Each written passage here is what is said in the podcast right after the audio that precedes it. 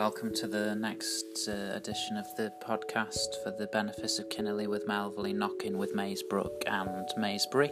And tonight we're doing session four of our Lent course, Lifting the Lid, and this one is called Accepted. And it's uh, just a bit of a health warning. We're going to be looking at some particularly difficult issues, including learning about psychotic illnesses and talking about suicide. But if you've got a Bible with you, we're going to start by looking at Jesus and how he responded to an emotional woman who didn't fit in. The story's from the Gospel of Luke, chapter 7, verses 36 to 50. So if you want to turn to that now, just pause the podcast for a second, find that in your Bible, and then we'll explore that together. If you want to look at alternative versions, you can find the same. Uh, examples in Matthew 26, Mark chapter 14, and John chapter 12.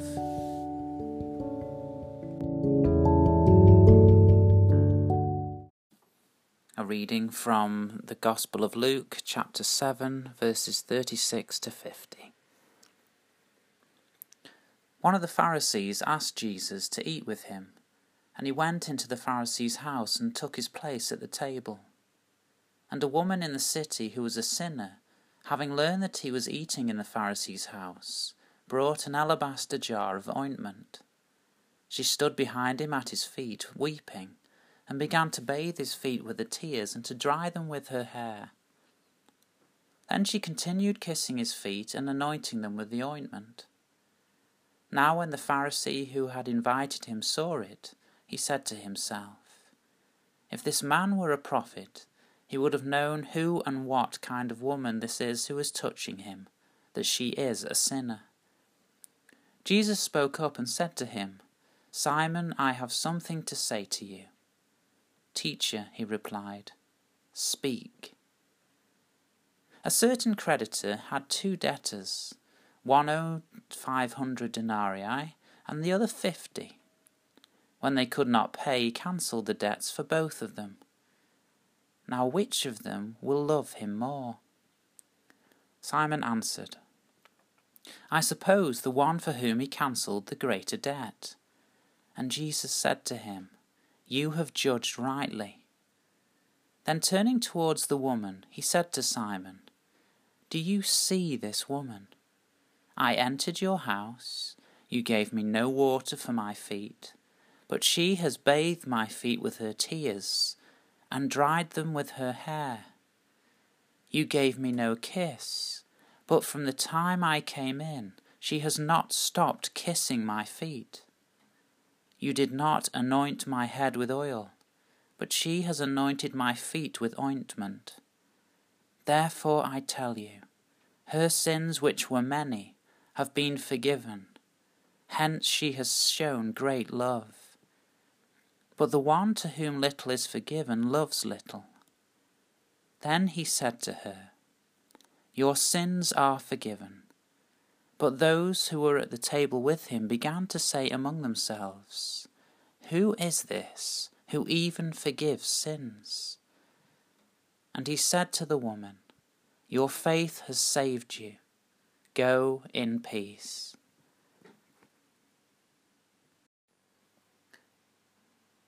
Now I want you to think about the following questions. What does the woman in the story do? What do you think motivated her? Have you ever felt like this? What did the religious leaders think of her actions? How did they react to her? And how does Jesus react?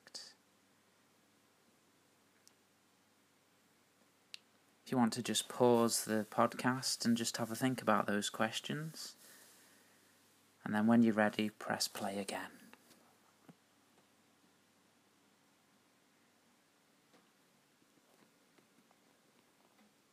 Now, what's important is that this story is recorded in each of the four Gospels. So, people, you know, it's it's really important that to read the other alternatives because you might find that they give you different insights. So it was Matthew 26, Mark chapter 14, and John chapter 12. So if you have got a Bible in front of you, it's it'd be useful to just have a look at those different versions. And what we have is a sinful woman saying nothing, totally overcome with emotions, reaching out to Jesus. We don't really know, we're not certain what motivated her, but we see a woman desperate for something. And although she doesn't say or do exactly the right thing, Jesus sees her heart and he doesn't let her down. Now, our actions don't really make sense to us as we listen to the story, as we read the story. She breaks all the religious rules, and it seems like a really expensive waste of money. And particularly in Matthew and Mark, the onlookers point out that the perfume is worth around a year's wages. We're not talking a couple of drops of perfume here. But Jesus does not criticize her. He strongly advocates for her, he takes her side, even though it means that he is judged too. And in the versions from Matthew and Mark, he speaks out, Why are you bothering this woman? She has done a beautiful thing to me. He joins the outcast, and because of that is criticized by the establishment. Particular, particularly in this time of crisis, our world is full of people who are longing to reach out to God, but they've got no idea how to do it properly or appropriately. Perhaps now more than ever, they are overwhelmed by mental health problems, or disability, or any number of other issues. What is our response?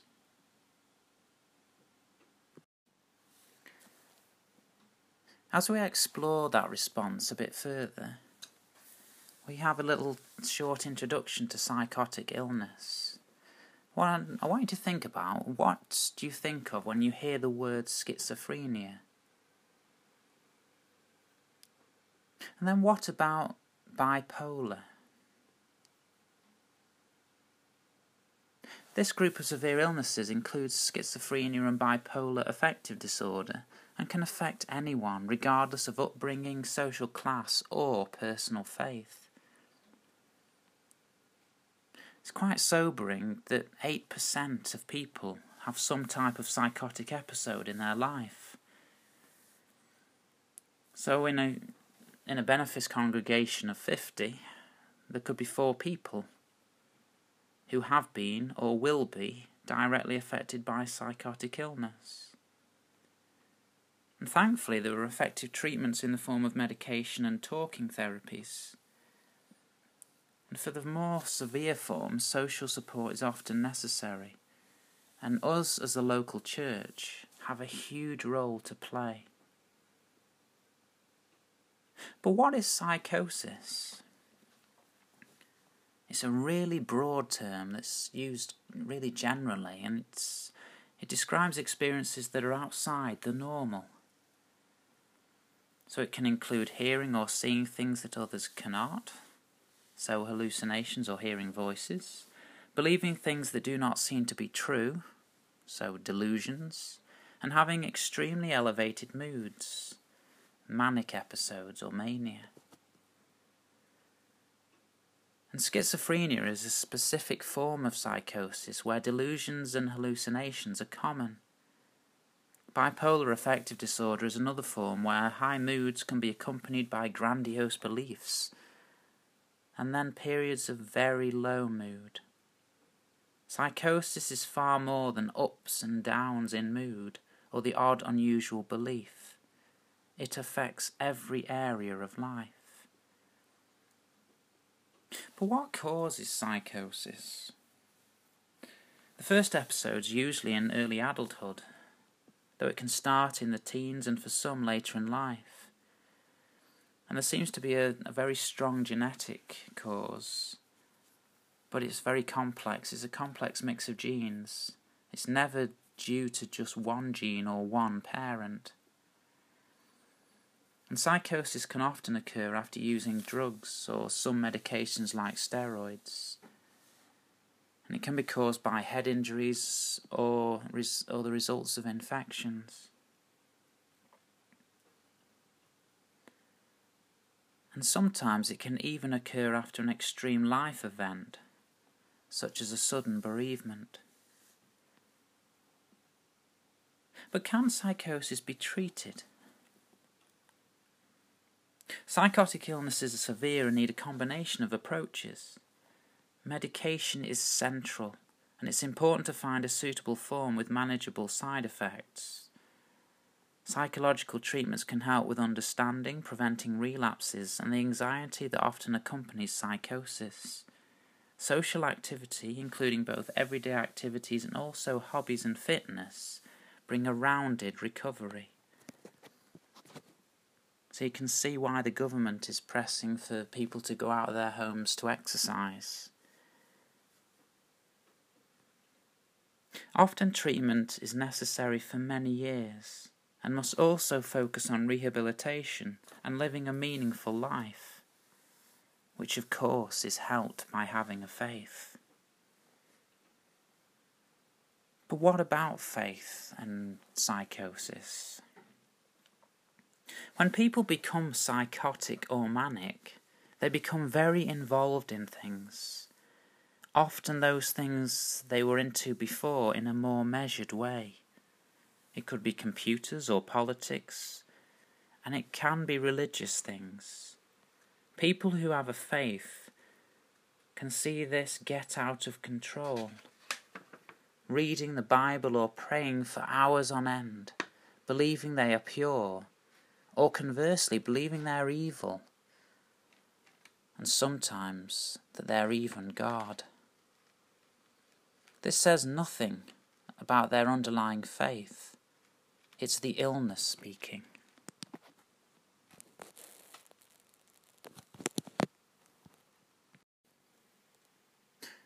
With the benefit of hindsight, times of psychosis can also be genuinely spiritually awakening as people explore things incredibly deeply. And they can, of course, be very, very scary. And God can be their only source of comfort. There are some examples of psychosis in the Bible. Nebuchadnezzar's madness in Daniel 4 is probably the most accurate description. Sometimes people confuse psychosis with demon possession. But the psychotic illnesses we know today look nothing like the demon encounters in the Gospels and should not be mistaken as such. And certainly, those with medical specialties urge all Christian leaders and Christian people to defer to the medical community in the treatment of psychotic illness. And it's really important that if we're supporting people in prayer, we do it indirectly.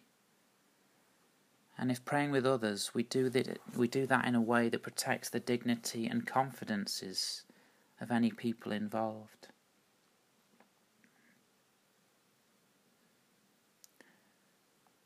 So, what can the church do? Psychotic illnesses often leave people needing support. There can be a tendency for people to self isolate, so friendship is essential.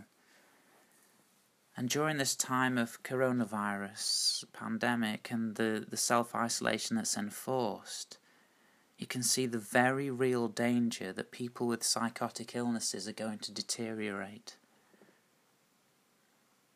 The practical help we can offer with shopping is really important and also just making sure that people who are isolated know that they're loved. People are going to be afraid during this time, and this situation and these psychotic illnesses might feel too big for us to deal with. But we all have an invaluable part to play.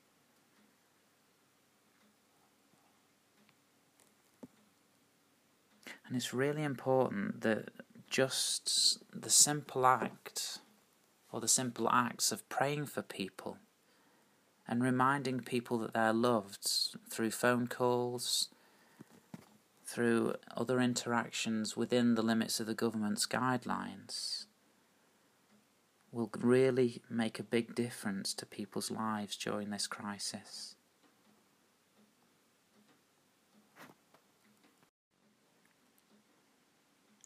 And now we move on to a, a tricky set of issues, and uh, I give a health warning again that we're now going to be talking about suicide and asking a, asking the questions. So look after yourselves, take time out, and if you need to stop the podcast podcast and walk away, then please do so. So the question I want you to think about is how should the church respond to suicide? What do you think? If you want to just pause the podcast and then come back to it when you've had a think and, and a reflect about it, please do so.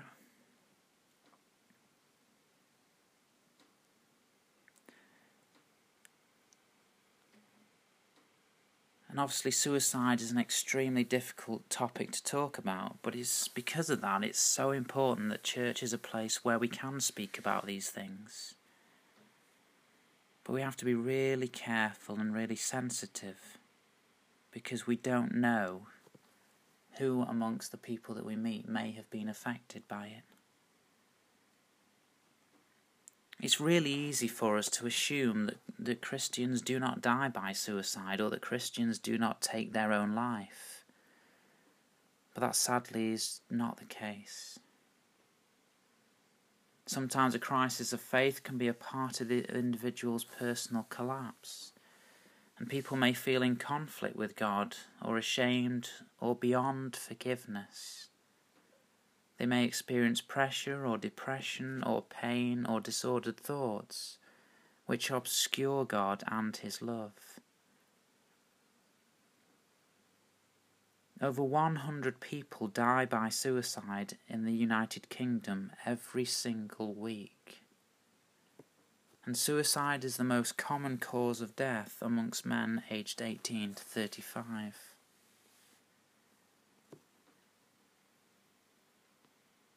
So, in light of those sobering statistics, what can we do? We can be people where it's okay for other people to be real, where we can be real with each other and talk honestly. And if, when someone talks about suicide, we take it seriously and we grieve with, love, and support those left behind. Our challenge. In today's passage, we've read about a desperate woman reaching out to Jesus. The religious leaders, and in some versions, the disciples, are very angry with her. Yet Jesus values her actions, he sees her motivation and in fact points out that her shocking actions are more loving than his hosts. Have we as Christians and as a church ever done what the Pharisees did here? React to a heartfelt desire for connection to God with angry judgment? Do we have rules that set out the correct and appropriate ways to reach out to Jesus? Are there barriers in our church which make it harder to reach Jesus? And how do we respond when people break our cultural norms? What would our churches look like if they were churches that welcomed people like this weeping woman?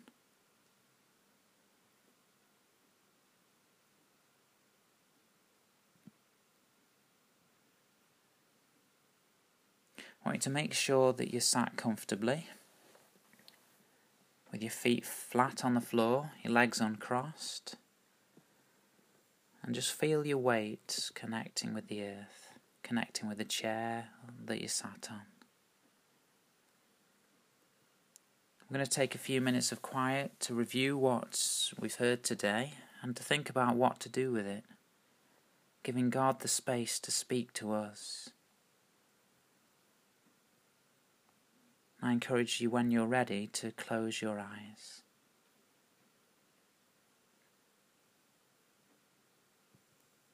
Remember the story that we read together at the beginning of this session the woman who wept as she washed Jesus' feet with her hair.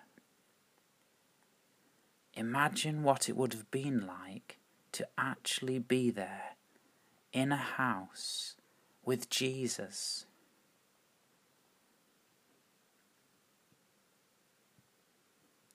Let's think in turn about three characters. The weeping woman How does she feel?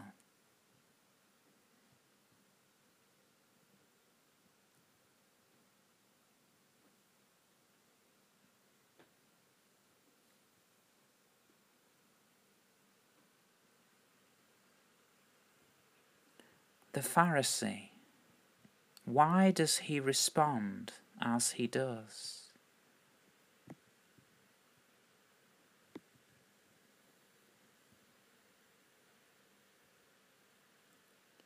Jesus, what does he do? What motivates him?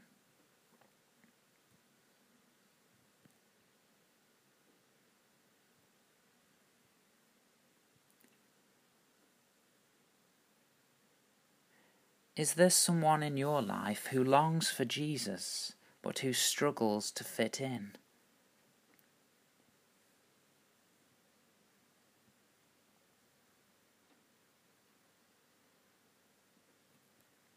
What can you do to encourage and accept them?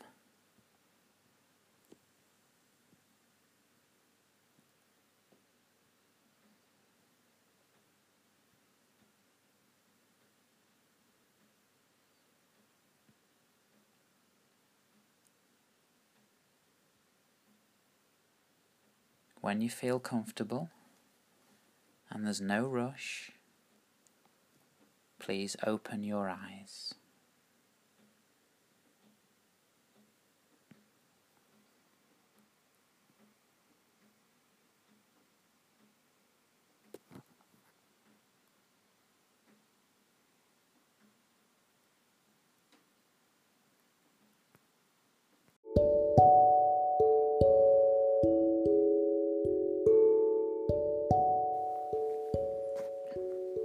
Our closing prayer, a prayer by Thomas Merton, although it could have been said by the woman we've been thinking about. My Lord God, I have no idea where I am going. I do not see the road ahead of me. I cannot know for certain where it will end. Nor do I really know myself, and the fact that I think that I am following your will does not mean that I am actually doing so. But I believe that the desire to please you does, in fact, please you. And I hope I have that desire in all that I am doing. I hope that I will never do anything apart from that desire. And I know that if I do this, you will lead me by the right road, though I may know nothing about it. Therefore will I trust you always Though I may seem to be lost and in the shadow of death, I will not fear, for you are ever with me, and you will never leave me to face my perils alone. Amen. God bless you and thank you for listening.